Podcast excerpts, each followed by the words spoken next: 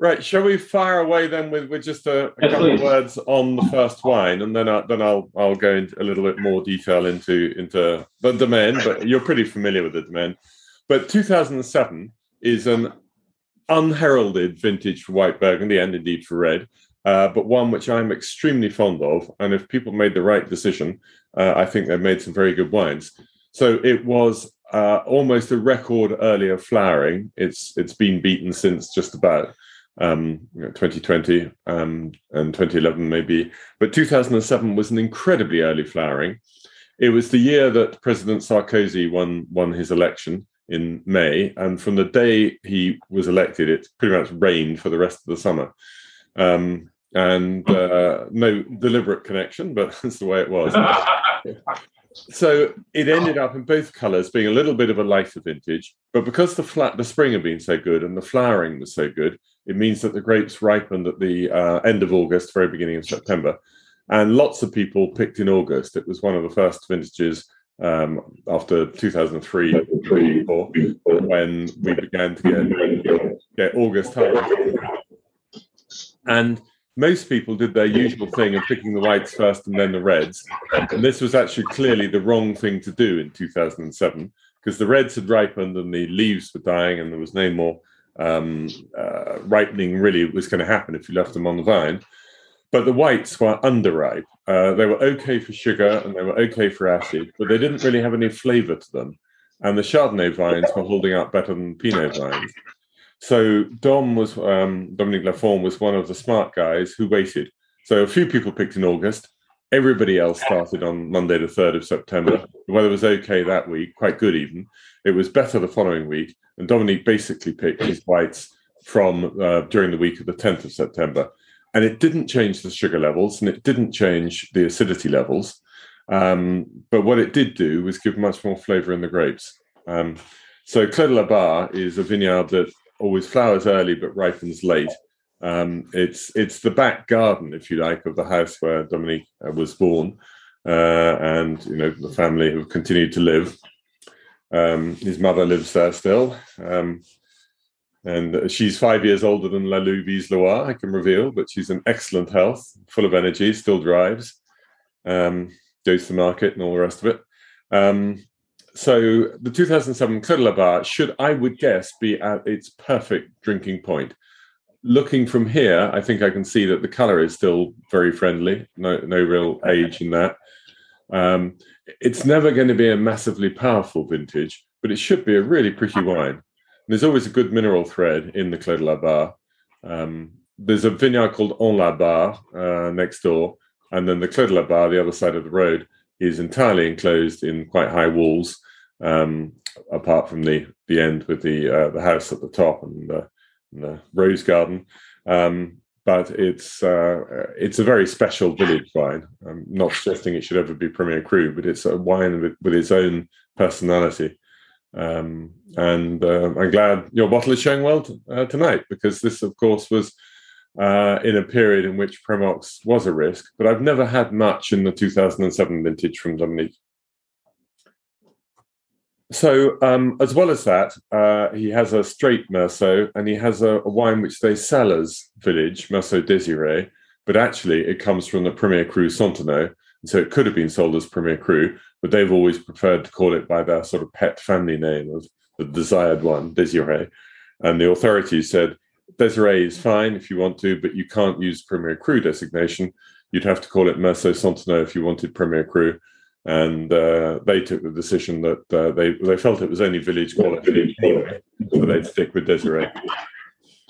So that's uh, a quick briefing of village rights. One of the skills of this domain is that when it, it was founded in 1869, when the Boch family, B-O-C-H or Bock maybe, um, moved to uh, and built the house. Um, but it was the uh, uh, then a Miss Boch married the Comte Jules Lafon in 1894, January 1894, and that was really the start of it all because at that point the Comte Jules Lafon bought lots of vineyards, uh, particularly in Meursault and Volnay, later on Montrachet. Uh, but his great skill was that he bought the vineyards, um, he bought plots which were really well situated in all the vineyards. Whereas another domain that started about the same time, and you can tell because the house and the, uh, the cellars were built at the same time and the architecture is much the same, was Domaine Prieur.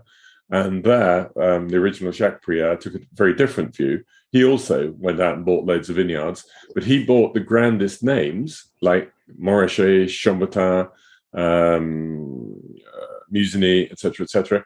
But he bought what he could. He, he, went for the top names, but he didn't necessarily uh, get the best placings within those vineyards. And Lafon said, "No, I'll stick with my local villages, local appellations, but try and get the best plots." So it's both both valid approaches, but it's an interesting difference. Um, so, um, what we're going to do today, otherwise, is uh, your next six wines in the pre-match tasting are going to be the six Premier Crus of Meursault. Then, of course, we have to have a Montrachet, and we will have the um, uh, probably the best, the best known, certainly, of the red wine um, vineyards. Um, we will do another version of this perhaps next year, certainly the year after, if not, in which we will maybe look at all the red wine vineyards um, as well as staying with the whites. And then obviously after that, you have got some um, beautiful older wines. Um, before I leave, I'll talk about those those vintages. Um, I don't know how many glasses you have got. Will you get the three 2012s together? Yep. Yep. Yep. Yep. Okay. So while while those are coming round, I'll say a little bit more about more recent history. Uh, because Dominique uh, Lafon's father, Pierre uh, René Lafon, um, who retired in 1982, uh, he ran the domain, but at a distance. There was a team that did the vineyards, and they they had sharecroppers who would look after the vineyards. The most famous of whom was Pierre Morey. Uh, so at the end of it, Pierre Morey would deliver some of the grapes to Domaine Lafon and would keep some of the grapes for himself. Um, and he had a, a cellar master as well who would sort of look after making the wines under the instructions of René Lafon. But uh, Lafon was a sort of university teacher in um, thermal engineering, um, and and so he was he was sort of at one remove. I mean, yes, he lived on the property, but was semi absentee landlord.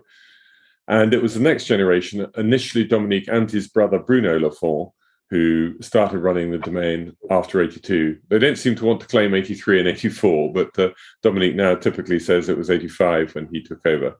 And uh, it, they didn't really get on, the two brothers. Uh, and so uh, it was Dominique on his own after that time. Um, and various things have evolved since then. During the 1990s, he took the domain first organic and then biodynamic so Anne Claude Leflaive and Lalou Bize-Leroy were ahead, in, but uh, then Dominique uh, followed on very, very shortly after them. Um, and of course, uh, during the later 80s, he was taking back the various sharecropping arrangements when each um, nine year lease um, finished. Uh, then he gave notice in advance and said, okay, I'm going to take back that contract, and because I want to do divines myself, which you're allowed to do. So, which is, uh, you know, unfortunate for people like Morey and the others, but it was all, it's a normal way of things to happen, and everybody understood and wasn't didn't cause them any problems. Um, so by the early 90s, he got the vineyards, he started moving them biodynamic. Um, and uh, actually, they then expanded at the end of the 90s by starting to buy some vineyards in the Mâconnais. Um, uh, and then since then, the next uh, expansion was in uh, 2011 when they got more Village Meursault to go into the Village Meursault blend, plus uh, three new Premier Crus, which came in from the purchase, joint purchase with Roulot um, of a domain where there was there was no succession plan. So that brought in the um, the Boucher, the uh, Porusots, and uh, they already had the Goutte d'Or. So in fact, they just got two new um, Premier Crus. Um, and then Dominique had been having some problems with premature oxidation. So, as well as um, doing all sorts of researches about how the wines were being made, um, to try to get around the problem. He also in 2013 went to the Diam corks uh, in order to uh, make sure that he could um, really escape from any risk. Right, so you have got the three 2012s. It was a very small vintage um, because of hail. I mean, every vineyard in each of the village, Dominique Lafon, under his own label plus the family label, uh, they have vines in six different villages uh, in the Côte de Beaune. Um, Chassagne Montrachet for for the um, Puligny for a wine he makes himself, Beaune for a wine he makes himself, um, Monthelie, Volnay, and Meursault. And every single one of those villages and every single plot that they have got hailed at one point or another during 2012. So it was a very small crop. And in fact, I didn't get any allocation at all personally of his 2012. It's the only year I've missed. Um, uh, so I'll be fascinated to hear back from you how they're all showing. Um, let's start with Boucher. So that's one of the new ones. Now, this, in fact, is the plot that Jean Marc Roulot used to have.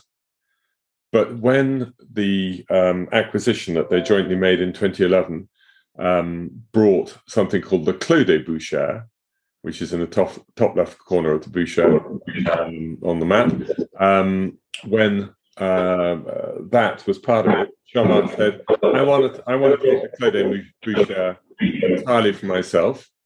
And instead, I will cede to you, Dominique, the bouchère that I used to have. So, uh, so these are the vines which up to 20, um, up to 2010 uh, were Jean-Marc Roulot wine, vines, and now they're Dominique. But both Jean-Marc and Dominique are in agreement that you've got to pick bouchère early. Uh, if not, the sugar levels start to shoot up and the wines become heavy and, and clumsy. So there should be uh, a softness, a silkiness, um, an elegance about this wine, which will be easier to see um, when you've uh, had all all three and indeed all six of the Premier Crus. Um, but typically these days, Bouche d'Or is uh, Bouchère rather is probably going to be the first wine that Dominique will serve out of the six. Um, voila. So, um, shall I talk about the other two, and then we'll chat together about how the three are showing? Yeah, you have all.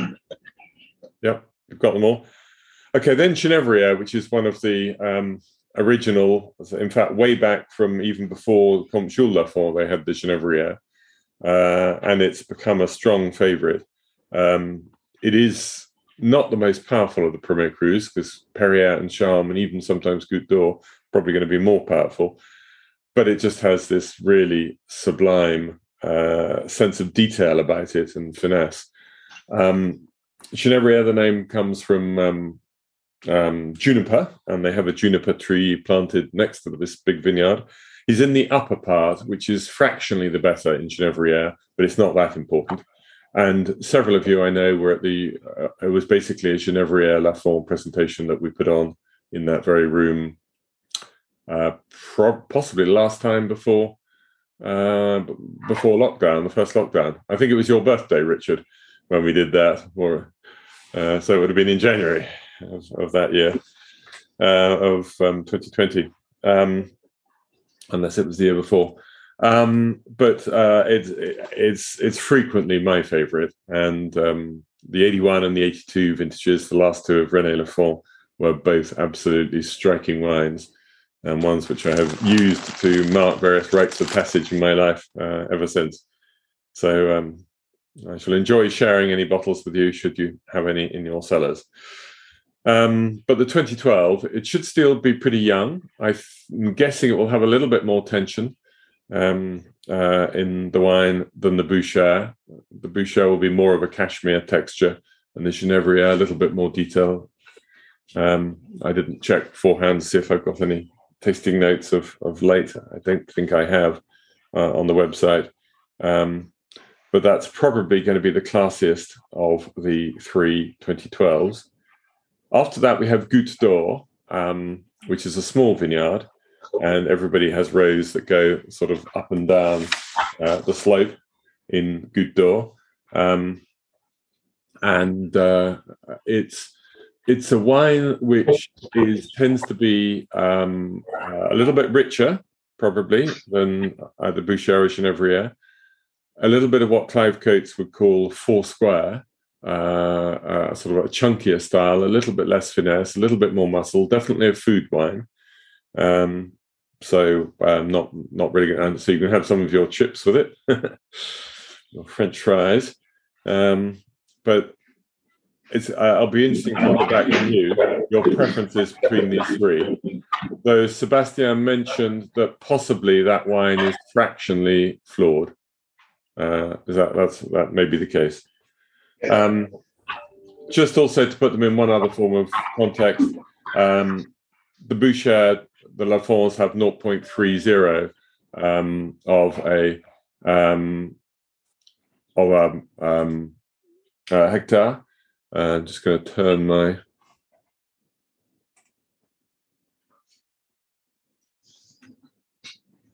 turn my inbox off so you don't get noise of incoming emails.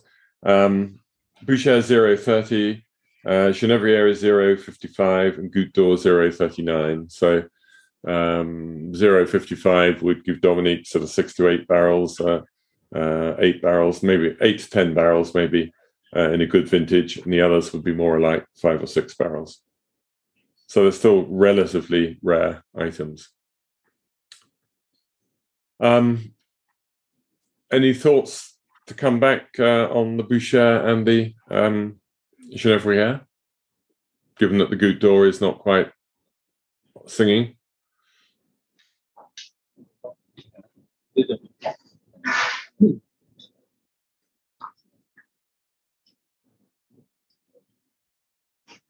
Both are showing very well.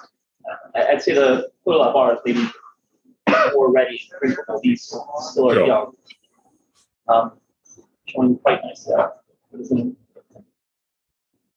Yeah, I would, uh, Jasper, I would say that the Genevrier has uh, a, a little bit more kind of finesse, a little bit more complexity, use that word, than the share, which is lovely, but it's, it's kind of Yeah, I mean, it should do. It's what you'd expect it to. Um, and Dominique has got sort of two price points between his Premier Crus with Genevrier Charme and Perrier, I think, selling a little bit more expensively uh, than um, uh, the Porusots, Boucher, and Goutte. Um, but um, I often find there is a little bit of a parallel between Clos de and Genevrier. They both do have a little bit more of minerality and salinity than most of the others. Um, but the Genevrier has got much both more depth of flavour, but also there should be more nuance in the Genevrier. And the Boucher is just a, you know, a charmer with wonderful elegance. So I say a cashmere texture. That's what I would be expecting um, out, out of the uh, Boucher. Great.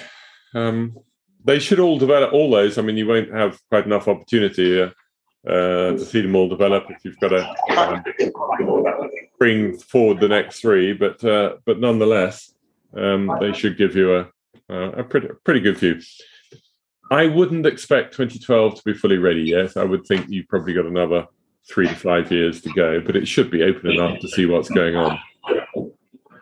Whereas 2011 is a vintage which has many parallels with 2007, insofar it was an extremely early flowering because of a beautiful spring, followed by a not such great summer. So everything was ready to pick early. Again, it was vintage that started in August, um, but uh, it doesn't have the density of the great years.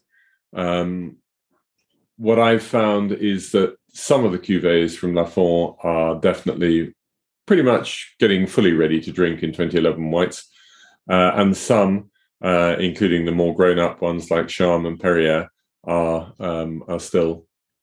But I mean, they're not horribly backward, but but you can still see that there's more to deliver. And actually, with a group of Danish friends um, here in my village in Bouilland, uh, about two weeks ago, I did a tasting of Charme Genevrier Perrier. They spent in the afternoon. They went and uh, to the little crossroads in the vineyards where you where you're absolutely in the middle of Charme Genevrier and Perrier. And then in the evening, um, I led them through a tasting when we had those three vineyards from each of Bouchard Père et Fils, Domaine La Tour which is undervalued, incidentally. Definitely one to take a look at, particularly for the Genevrier. And also Boyer-Martenot, another good name. Uh, and then they were all young wines, 18s and 19s. And then I dipped into my cellar and I produced the 2011s of Charme, Genevrier, and Perrier. Um, so you've got two of those now. Your Genevrier was 12, but um, Charme and Perrier. And mixed in between them is the Porusots. And probably, in fact, the order of tasting would be the Porusots first, then the Charme, then the Perrier. But it doesn't matter all that much because Porusots is a wine with good, good, good grip, good power as well. Um, so I'll talk about them the order that they are listed. Uh, Charme is the biggest of the Lafon um, vineyards, uh, 1.90 hectares. And apart from a recent acquisition of a tiny amount, which is lower down, all the rest of it is in one big block right at the top um, of the vineyard, um, just below the uh, Perrier, the which is supposed to be the sweet spot of the Meursault Perrier vineyard. Um, so it's really, really well placed. Um, it being a big vineyard, there's lots of different ages of vines here, but you know they're they're properly mature. Um, Genevrier is a good age as well. Um,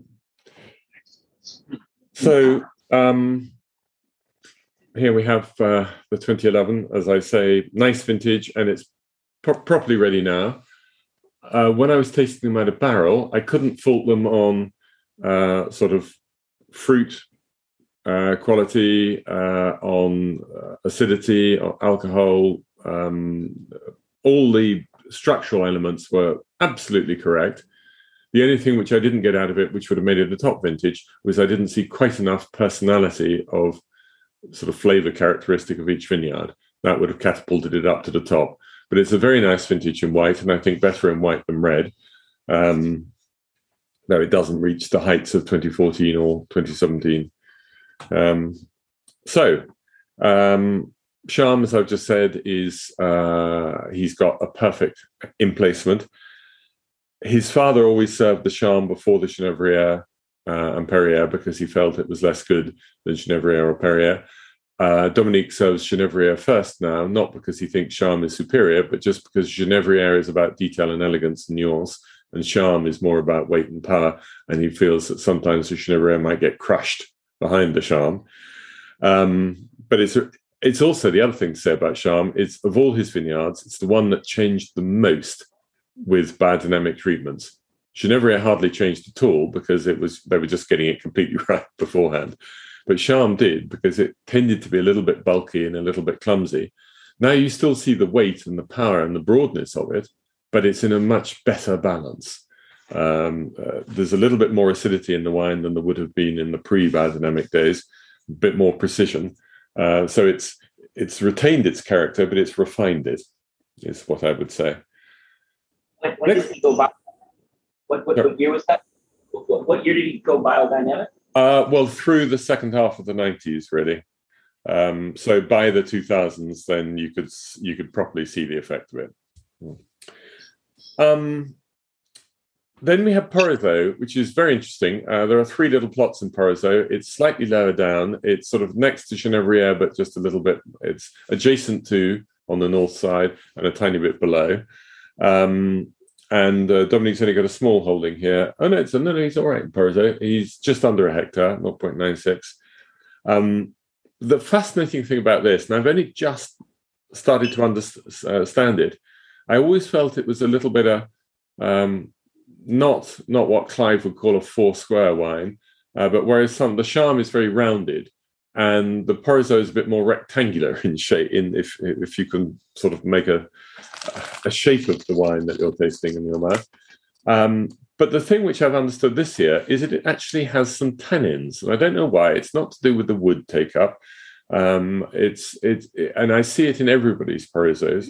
When you taste it, think about it at the end of your mouth and if it just does give you a feeling that's a little bit like tannins in red wines, not as pronounced, uh, but it is some something which is characteristic of this particular location. Um, so, uh, just in terms of oaking, since I uh, mentioned that, um, the Charme and the Perrier uh, get the most oak. To begin with, it's up to 70%, well, two barrels and three maybe new. And then after the end of the first year, they get racked out of new barrels into older barrels. The other Premier Crus get less than that, no more than half. And Dominique, like many other people, has been reducing new oak anyway. Um, only the Montrachet used to get a 100%, and in 2020, even that has been taken out of 100% new oak. The village wines get no new oak. Um, so all the wines stay in their initial barrels through the first year and uh, are then racked out of one cellar into another cellar, uh, back into barrel, uh, part maybe sometimes one or two cuvées if Dominique thinks they don't need any more wood might go into tank, but broadly speaking, they're back into barrel for a second winter, and then they're bottled at some point between Easter and midsummer, or even into July or the following year. So it's still quite a long maturation process compared to most people. Uh, and the last one is the Perrières. Um, and uh, the main, there are two main blocks of Perrières, plus a third small one. Um, the biggest block is right on that uh, crossroads between Perrières, Genevrières, and Charmes. So Perrières and Genevrières are the upper parts of the crossroads, and the biggest block uh, is immediately adjacent there. So that's the lower part of Perrières, which is thought to be the better part, at the northern end. There's one small block of just a few rows, uh, also in the lower part, but uh, much further down towards the south, the other side of the Clos des Perrières. And there's a little bit, but um, Dominique only got this plot in 2010. The vines are in bad condition. They hardly give him, they give him almost no crop uh, for the size of the holding. And so he's pulled them out about a year ago. He pulled, pulled them out. Uh, so together, the three make 0.91. So he's got a reasonable holding of Perrières as well as Porusots, about, but only half what he has in Charmes. So Perrières should have the most of everything. It should have at least as much weight as Charmes, possibly more, but it should also have more of a mineral feel, a bit more detail, an extraordinary intensity and length. Um, and it should be like Charmes plus Genevrières together. So you have the three in front of you. Um, I'm not expecting any of them to be too backward, but certainly the Perrières, probably the Charmes, maybe the Porusots ought to taste to say they've still got a little bit more to unveil later on. Thoughts back? You're, you're spot on on the Perrières. Yeah, very good. Everything. Also, Genevrières is very good. Yeah. Yeah. Hey, you're a conformist, Michael.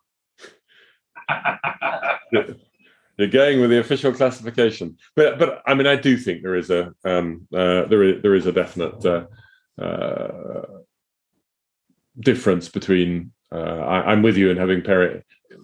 If we were doing six wines of any vintage, uh, I would certainly find the Perrières and Genevrières to be clearly my favourites. Um, small drop back to Charmes, um, then Porusots probably, or Bouchères, depending on the mood I'm in and what I want. And Goutte d'Or is the one which generally I like slightly less. I mean, but but it, it's only a very small difference between those those three: Bouchères, Goutte d'Or, and Perrières, and um, Porusots. Uh, Jasper, who, who has the who has the biggest plot of Perrières? Um, good question. That would be because it comes in um, uh, it comes in two parts. That would be uh, Albert Grivault uh, bet- between their two parts. Um, I will uh, let's have a little look. Um, but uh, I've got the list here in front of me. Surprised that no one has brought a certain book in with them to find out. But uh, right, Perrières, here we have Albert Grivault, 1.55, Bouchard Père et Fils in three plots, 1.20, Chateau de Meursault, 1.10. Um, the former Domaine Ampeau, 1. Uh, Albert Grivault, ah, Grivault has 1.55 and then 0.95, so they have uh, two, 250 in total. Then Lafon 91. After that, also with a reasonable size, half a hectare or more, you would have Heitz-Lochardet, Boyer Martineau, Coche-Dury, Gaunoux, Matrot, Morey, Pierre Morey, his, and Michelot. There you go. Wow. That could be said. Uh, Jasper, um, which part of Perrières is the best area? And then within that area, sorry, the top part or the bottom part, and then within the that better part, where is it within there on the holders of the best part of Perrières? Okay, uh, uh, a good question, and um, somebody has done, somebody's done a map of all the Perrières vineyards, so you can get if you Google it, you might be able to find that, um, and you've got everybody's holdings on it. But um, let's think.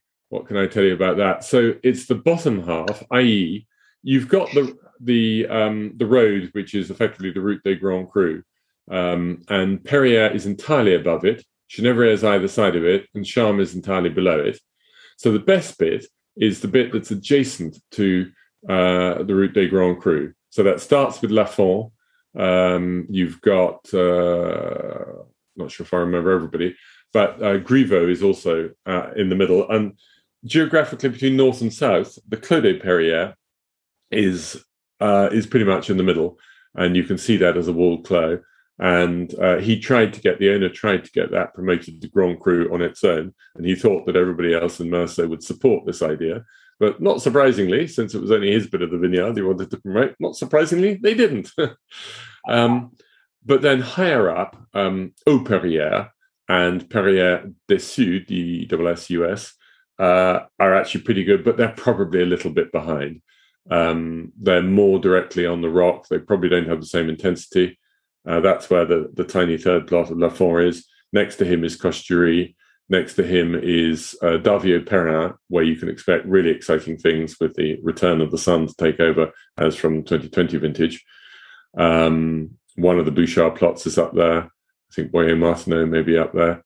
Um, uh, haven't done my homework sufficiently to be able to give you every single person exactly where their plots are. Um, but uh, I I know how I can find out. Uh, in fact, I uh, I will have the copy of Bourgogne Aujourd'hui uh, magazine, which will have um, printed this, and I should have it next door to me, and I should be able to find that. I can just checking on an Excel sheet of um, when they did Perrières, so I get the right copy out. That is issue one two one. Um, I will leave the screen for a second. So it's the Sous or the Sous? Yeah, it's so wretched French that they have virtually identical words for upper and lower. But uh, yeah, déçu is what you want, which also sounds almost exactly the same uh, uh, as their word for disappointed, which is uh, uh déçu spelled D E C de la U, uh, would be pronounced a very similar way. Uh-huh. you look at Right, here we go. I should have pretended I remembered all this and uh, not told you I'm cribbing it from um, the magazine. But from the top north in the uh, lower part, which we've established as the best part, it goes in order Lafon, Philippe Bouzereau, Latour Giraud, Jacques Prieur, Heitz-Lochardet, Vincent Dancer. Dancer and Lochardet are always next door to each other because they come from the same family. Roulot, Matrot, more Heights Lochaday, Ballot-Millot, another really good address in Meursault.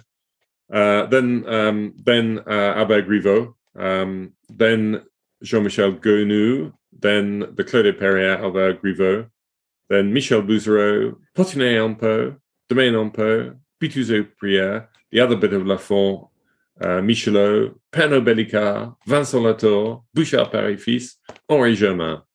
There you go. And in the upper bits, which are still very good, but I would argue fractionally less good, you have got Lafon, Coche-Dury, Davio Perrin, Bouchard, more Coche-Dury, Domaine Moinjean, not very well known, Michel Bouzereau, Chateau de Meursault, Yves Boyer-Martenot, and Pierre Morey. There you go. Right, repeat that back to me. See who's a good who's a good student. Jasper, you, you, you mentioned Ampeau. Um, yes. I, I remember actually both his Bolognese and also the Perrier being incredibly long lived wines that were yes. released uh, years, you know, sitting in the main for years. I mean, what, what happened to that domain? Is it still. No, um, Michel Ampeau had a had a stroke and was close to retiring age. And so he thought, right, I'm going to stop um, uh, stop doing it. And he is uh, somebody called Eric Germain, who is the winemaker and technical director for the Vincent Girardin Negociant label, has taken over running most of the plots. And credit to him because he got 2021 spot on during the frost, and he saved most of his crop, uh, crop by lighting lots of candles and doing it early. So um, most of the vineyards are managed by Eric Germain, who then um, has the fruit for uh, the Vincent Girardin label. Um, and when I was tasting recently at Latour Giraud, um, Jean-Pierre Latour said, oh, by the way, you know, you, you do realize we did meet for the first time about 30, 35 years ago.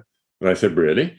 And he said, yes, um, because after the Paulée de Meursault, and some of you, uh, Richard, certainly, and some of the others of you may have been to Paulée de Meursault, but you, you, know, you're completely out of your tree by, by sort of six o'clock in the evening. But my host on that occasion was Jean um, Philippe Fichet. And Fichet said, right, we're going to go and taste at Ampeau. It's incredibly difficult to get a tasting there, but he said he'll open up his cellar for me and a couple of friends, uh, including you, this evening. Uh, so let's go there. So I was, I, I v- barely remember the journey to get to the cellar. I don't remember tasting anything while we were there. I have the haziest memory. But apparently, in my uh, drunken state, I didn't allow my brain to come in at all. And I picked every single wine, which were all served blind. I got them all right. So I've never been known to do this ever again. And uh, uh and, and Jean Pierre Latour told me this again. He reminded me. I heard from Fichet the next morning. I got them right. And Ampeau, who's never been known to give a bottle of wine away ever. Uh, delivered six bottles of wine to, to the house the following day So, sort of congratulations. Uh, and Jean Pierre, thank you. Jean Pierre Latour confirmed that. So uh, it, it is rare. I've tasted with you on a number of occasions blind and haven't particularly distinguished myself in your pairs uh, tastings, but nonetheless, on that occasion, I, I was I, I, drank too much to allow my brain to interfere. It was purely my, my right. All this gives you time. Do you have the Montrachet in your glass? Uh, no, not yet. Not yet. Coming. So uh, then, briefly, of the six Premier Crus, it's Perrières first and Genevrières second, or or just those two? The so. Yeah. I, I, like the first. I, I like the first. Good. Me too. I, am liking the Porusots more and more in general. Porusots then Genevrières. Yeah, that's right. That's right. The two P's in the.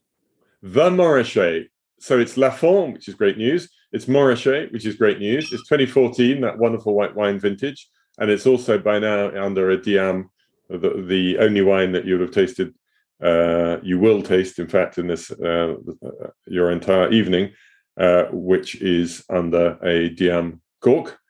Um, the very first year, 13, Dominique didn't change how he managed his sulfur regime, which you should do if you're going to use Diam. You should use less sulfur. So the 13s were very brutal to begin with. It's all resolved now, but they were brutal to begin with. 14s, I think, should be better. So I'm sure you're familiar. Uh, the Lafon um, uh, holding of Montrachet is the very last one of all, going from north to south. It's uh, adjacent to the road. It forms a nice big block, third of a hectare, um, uh, at the let's call it the um, southeast corner of the vineyard. So it's on a reasonably steep slope, as the, the slope um, goes in purely down to the south towards Chassagne Montrachet here. Uh, he's got Romanée-Conti just above him, um, and uh, I'm not sure who's uh, next on the on the other side. Um, and uh, um, yeah, so uh, it's a vineyard which is quite old now, and it was quite degenerate. And he thought he might have to uh, bring it out, or pull it out. But he found when he went to biodynamics, he actually found that the vines regained a little bit of energy and became a bit less degenerate. I try and pick it every year. If Dom gives me the advance thumbs up that that's what they're going to do on that day, and it's a really quite difficult uh, vineyard to pick because the grapes are very very small and the the bunches are small and the individual grapes are small and they're sort of hidden in the foliage. Um, whereas a younger vineyard in in sort of greater health would have probably more bunches, and they'd be bigger bunches, and they'd all be in the same part of the fruiting zone, and it would be much easier to pick. But here, you've really got to search for them, make sure you don't miss any. Um, but because they're such small bunches, they have a really good uh, intensity of flavor. So I'm guessing this wine is going to be ludicrously young still, um, but I hope it will give you uh, a little bit of a sense of what it's all about. 14 So- was another small crop after hail. Uh, in the, the best ever year, I think that I, uh, they managed to make six and a half barrels. Normally, they'd be pleased with four and a half barrels. 14 might have been a bit less than that. Um, so, thoughts back? How's it showing? Spectacular. Yeah, it's a knockout. Right. It's it's definitely like a level above Level above. Yeah. Well, it needs to be from a price point of view, but uh, uh, Yeah. save, save- save me an empty glass, and when I come by in 18 months' time, I'll come and sniff it. But, It's like, like you said, Tom, it's like a barrel sample. really? Yeah, gosh. Really young. So, Yeah. It's really young. you could drink, it's very healthy. It's a very, very barrel sample. You can tell the difference straight from the smelling it. It's just got a different level of uh, aromatics to all the others. Complexity is huge. It's like putting all the others together and you've got Yeah. all that. Yeah. Yeah. Michael, you say Yeah. complexity is huge. There's, it's it's opened up enough so you can see the complexity, has it? Because sometimes it's just a sort of a wall of flavor, but you can't pull out the details when it's as young as this. It's not a block. It's nuance. It's so primary, but yet there's so much there. Mm. I can see where it's going. But it's not integrated. though. Yeah. It is- Yeah. it is- It's in parts. It's not knit together. That will take time, right? Yeah, well, look, don't, don't guzzle it all now, but but keep that glass and and just keep smelling it all the way through, um, all the way through the meal. I would suggest because it will give you so much more. Maybe too, Michael, is it too late to say don't guzzle it for you? Sorry, all gone. Jasper, can you, Jasper, stop Yeah. how long does it take for it to come around and get balanced and really show its uh, true potential? Your Well, I would think a vintage like 2014, which I think i- i- is a very reserved vintage because there's good acidity in that year. Um, I would really only want to drink uh, the Montrachet after 20 years old. Um, so um, the the first vintage ever um, of Lafon, they bought the vineyard in 2019, but the first year they actually made a wine themselves was 1935 and I've been privileged to drink that at the domain on a on an occasion when they did some, and it was still still in great form. Um, so, I yes, I've had prematurely oxidized bottles of, uh, including once at uh, Amuse Bouche with several of you would have been present. I think we had maybe the 2001, and once on that same visit the night before in Epure, uh, we had a vintage that was a little bit oxidized, maybe 99, uh, but it cheered up during the course of the evening. And then the evening in Amuse Bouche, it started dead and stayed dead, unfortunately. Um, but uh, aside from any premature oxidation issues, uh, it's a wine which should age endlessly. So Jasper, I just had another one at Epure, and it was absolutely glorious. Yay! Yeah. Good. No, Well, all supports my theory that um, premature oxidation is a period the wines go through, but uh, not more than that. Um, so while you go on enjoying that, that you've got one. Um, do you know? I'm almost going to suggest that you do better to have that 90 uh, alongside the um, 76 and the 85 with with your dinner, so that you can go on drinking. Um, you can go on drinking whites straight through rather than having a break for the red. If you haven't served it yet, which I don't think you have, you, do, do, does that make sense? Sure. Then why don't we do the 92 Marche while you're here? Yes. No, I should get even more jealous. Um, no, no, you- what I'll do instead, uh, no, you shouldn't do the 92 because you you should look at you should do the 09 Genevrier, then the 96 Perrières, then the 92 Charmes, then the 92 Montrachet would make more sense um, uh, for your for your for your dinner. But what I'll do instead is I'll talk to you a little bit about 21 and 20, Um, but I've already did touch on on 21, such small crop, but really aromatic whites, um, lower alcohols but correct alcohols, and um, um, acidity at the moment showing quite high, but there will be more malic acidity, so that will uh, settle down and balance. But 2020s that I've been tasting for the last five weeks, uh, the whites are amazingly good and they're completely consistent. Everybody seems to have made good whites. Um, they're a cross between 14 and 17, probably more often like 17. The people who pick early and want to make really intensely mineral wines like Jean Marc Roulot, it's more like 14. More often, it's like 17. Um, whether it's better than 17 or as good as seven, uh, 17, I think may depend. And certain sellers um, can't remember exactly uh, who's who who is who's who's who and what's what. Um, but in, in, general, it's right up there. So it is it's a major white Burgundy vintage without question. And what is weird is that the whites and the reds have behaved in totally different ways in 2020. The whites are fresh, energetic, no tasting of none of the sort of the honeysuckle and and peach and um, sort of super ripe flavors. They're all spot on, correct, uh, ideal ripeness flavors. Uh, plus this really good acidity behind, which is an acidity which will stay with the wines and keep them young and fresh for a long time.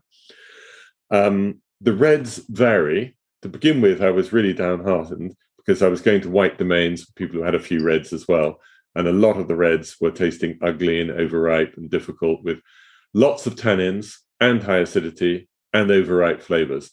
The more I've gone on tasting the reds, the more I've got to people who specialized in reds and they've made the right picking choices, then there are some brilliant wines for the long term.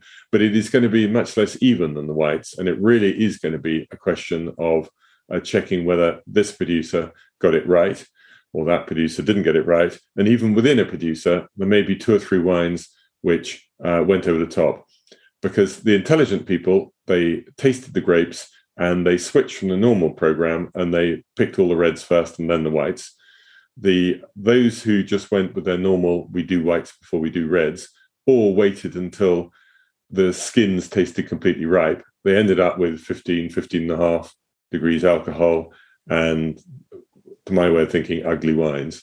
So not everybody's going to get it right by any means. Who, who has gone like that you've tasted? Uh, I'd rather wait till I've gone sort of uh, all the way through, and I haven't. I've only start. I've only done one day so far in the Côte Nuit. I've got a feeling it's going to be better in the Côte Nuit um, comparatively than the Côte de Beaune.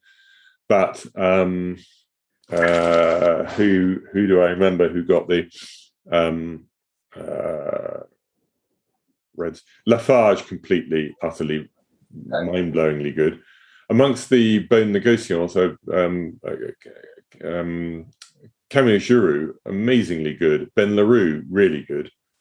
Uh, Bouchard, not bad. Shadow, pretty good. haven't done them all. Um, I've still got a couple more to do. Uh, is good in Volnay, but I think Lafarge is the winner for me. Um, um, I mean, what I want to do is I need to get to the end of it and refine uh, my my thoughts because I'm I'm still learning. I'm still building a picture of the 2020 Reds, whereas I'm I'm comfortable about my understanding of 2020 Whites. But so one more month of busy tastings. That's what we should ask you again in uh, in uh, December. yeah. Sure. Yeah. Yeah. Maybe maybe with um, uh, the Rousseau one, if we don't have anybody from Rousseau there, that will be the time to do it. Uh, rather than when, when we have a, a guest vigneron, a Grivault or a or a or a Jeremy says. Wonderful. Well, um, it's about time that you metamorphosed into the, the dinner part of your evening. Uh, any last question? Did, did you get an extra wine just then, or I saw another glass come round? Every eight. Oh nine. Yeah. Do you remember that was the the 09s absolutely shone when we uh, we did the Massage Area tasting, and I'm sure it will be again tonight it's in these richer vintages, which people think of as red wine vintages, the people who were intelligent enough to pick early enough from their whites, so 09 and 15, have often made stunning whites, which, and for me, it's almost my favorite vintage for uh, Dominique Lafon era Lafons. uh, 09. I just think he nailed it completely. And it sounds as though it's working for you as well. Almost. So then, what what, what is your favorite vintage? Then? I only said almost to leave myself some wiggle room in case on another occasion, another occasion I want to praise another one. Um, but but um, I, and I can't think of one which I would clearly say was uh, was better. But uh, let's put it that way. Lovely. Well, look. Uh, any more? Last question. Last question. Last question. Yeah. Uh, you've known Dominique for many, many years. Yes. What's the best wine you both have ever shared together? Um, well, one which is a great memory for us was the 1982 Moret which we both, the first time he tasted it in bottle, and the first time I tasted it in bottle, was uh, sitting on camp beds in a little rented cottage on the coast in Cornwall, um, drinking it out of t- tooth mugs because that's all we had in the place. That was we went for a new. It was a New Year's um, holiday. It was uh, myself and Abby. It was um, uh, Dominique and his. Uh, had he married Anne Roumier or anyway either girl? No, I think it was a girlfriend, and it was the first time any of us had met her. Also, Andre Ostertag from Alsace and his uh, um, partner Christine. And I remember with Andre, we went to meet um, uh, Dominique and Anne at Heathrow to pick them up. And Dominique had told us, I got this new girlfriend. She's the most beautiful girl in the world. She's incredible. And so we were waiting as people come out for having collected their bags. And every time a pretty girl came out, do you think it's hurt? No, no, not her, not pretty enough. Do you think it's hurt? No, no, no. And then, and then out came Anne with Dominique. We thought, okay, yeah. yeah, I think I think so. So we all went down and had this magical um, uh, end December over the New Year's uh, week's holiday in a rented cottage down on the coast in Cornwall. It was great. Anyway, that's a nice note to leave you on, unless we have any more questions. Otherwise, enjoy the rest of your evening.